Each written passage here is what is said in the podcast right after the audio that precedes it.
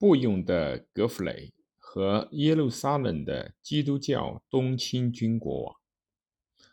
如果你在现场，你会看到我们从脚到脚踝都被染上了红色，因为大屠杀导致血流成河。但我又能说什么呢？一个活口也不留，妇女或者儿童都未能幸免于难。中世纪的编年史家布永的格弗雷和他兄弟手下军队的随军神父沙特尔的富切斯如此描述一零九九年围攻耶路撒冷的场景。布永的格弗雷是基督教东侵军的将领，是耶路撒冷王国的第一任统治者。在成为统治者之前，他残忍地屠杀了数以千计的犹太人和穆斯林，以上帝之名净化了这座城市。格弗雷生于1060年，出生地据说是在滨海的布洛涅，父亲是布洛涅伯爵尤斯塔斯二世。母亲是布洛涅的伊达，又称受恩者。格弗雷体格健壮，长着一头金发，非常讨人的喜爱。提尔的威廉将他描述为拥有伟岸的身姿、无与伦比的强壮、四肢健壮、胸脯厚实。格弗雷是尤斯塔斯二世的次子。因此，没有权利继承父亲的绝大部分的遗产。但在1076年，他的驼背叔叔因膝下无子，遂将夏洛林公爵的头衔传给了他。如果说从不同的角度看来，格弗雷都是一个基督教东侵军的士兵，那么我们不得不提到，他关于东侵的想法都来源于一个空想家。一零九五年，教皇沃尔班二世宣布了一个新的理论概念——基督圣战。十一月二十七日，沃尔班二世在布莱蒙向民众宣布：所有为了解放和净化耶路撒冷的圣墓而战斗、清教、清算异教徒的基督教，将可以清洗自己的罪孽，多达八万人。上至王子，下至农民，纷纷响应教皇的号召，前往耶路撒冷。他们以各种方式筹措资金，当然，其中包括了杀人、抢劫、掠夺犹太社区。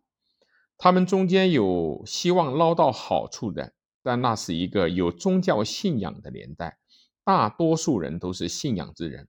他们冒着生命的危险前往耶路撒冷。格弗雷本人以及他的兄弟尤斯塔斯·鲍温、鲍德温响应了教皇的号召。格弗雷扬言，他下定决心要让犹太人为了基督受难，血债血还。一零九六年的八月，格弗雷的军队大约有四万人，开始了漫长的征途。他们穿过了匈牙利，直奔君士坦丁堡。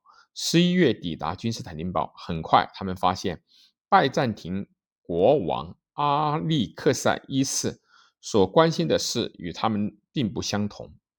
阿利克塞一世希望夺回塞尔柱突厥人从他手上夺走的土地，而格弗雷渴望征服耶路撒冷，控制圣地。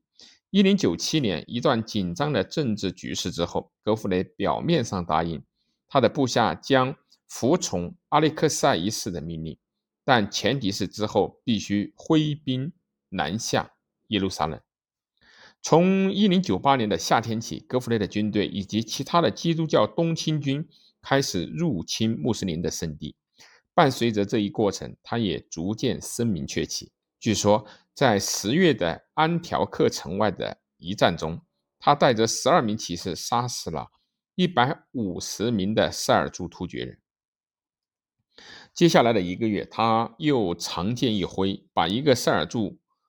突厥人活生生地砍为两半。一零九九年的二月，各路基督教东侵军终于占领了安条克和埃德萨，开始进军耶路撒冷。六月，他们开始围攻耶路撒冷。此前，他们已经一路踏平了迪利波里和贝鲁特。到达圣城的时候，基督教东侵军仅剩下一万两千名士兵。统领他们的是五位王子：图鲁兹的雷蒙德伯爵、弗兰德斯的罗伯特伯爵、诺曼底的罗伯特公爵、诺曼的冒险家王子塔克雷德、奥特维尔和格弗雷。七月十五日，星期五的早上，格弗雷率领第一批基督教东侵军将士攻打耶路撒冷的北城墙的博罗迭。此前，他的手下绘制并建造了一个可以移动的塔，摆放在城墙上。双方在护城墙上展开了殊死搏斗。格弗雷守住阵地，指挥部下进城打开城门。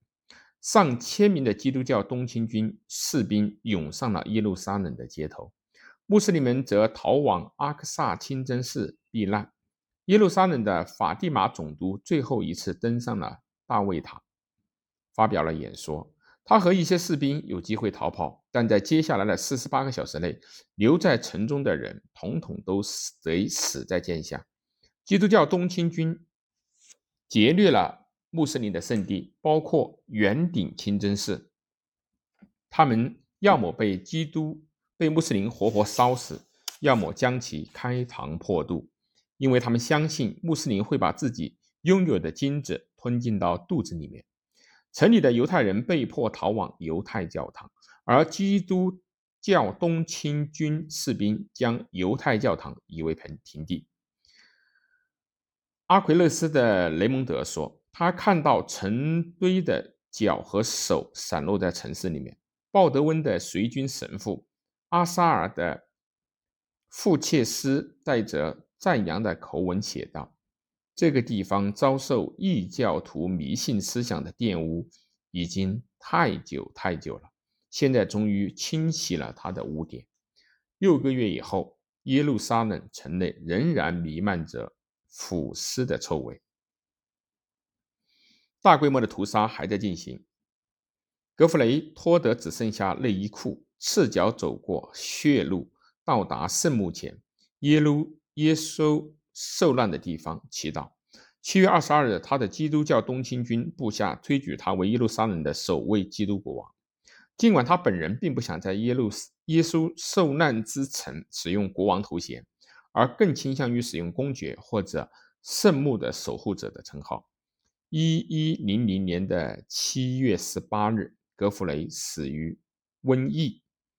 他被埋在了耶路撒冷，他的使命已经完成。在耶路撒冷发生了针对犹太人和穆斯林的大屠杀，是场可怕的罪行。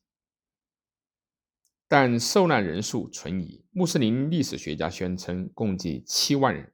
甚至多达十万的穆斯林在这场屠杀中丧生，但实际上，当时住在耶路撒冷的穆斯林总人口不过三万。现代阿拉伯人阿拉比透露，最新的研究显示，当时遇难的人口应该在三千到一万之间。基督教东侵军的暴行是宗教不容忍政策的邪恶体现，但是。其实不仅仅是基督教徒们会这样。后来，基督教东侵军控制的埃德萨城和阿卡城陷落的时候，穆斯林征服者的报复有过之而无不及。对于格弗雷来说，他在短暂的统治生涯中建立了一个崭新的王国和王朝，这得益于他军事上的天赋。更为重要的是，比他更加精力充沛、更有天赋的同父。异母的弟弟埃德萨伯爵包德温继承了他耶路撒冷国国王的王位。包德温一世统治着一个庞大的王国，领土包括了今天的以色列、叙利亚、约旦和黎巴嫩。他的继任者是其表亲包德温二世，后者又继续扩大了国王的势力。包德温二世死了以后，他那拥有法国和亚美尼亚两国血统的女儿继位，也就是强势而又精明的梅丽森德女王。在他的统治下，耶路撒冷王国进入到鼎盛时期。梅利森德女王不仅建造了今如今的圣墓大教堂，还为圣母玛利亚立了碑、立了墓，建立了耶路撒冷的集市。这些至今都保存完好。但是其子包德温三世的死，标志着这一黄金时期的终结。包德温四世的一生充满了悲剧。十多岁的时候，他就是个勇敢有为的少年，但被麻风病。折磨致死，这也预示着亡国的危机。这时官员腐败无能，诡计多端，王国如此受困，最终被萨拉丁击败。耶路撒冷国于一一八七年灭亡，但残余势力在阿卡海岸建立了一个王国，一直延续到一二九一年。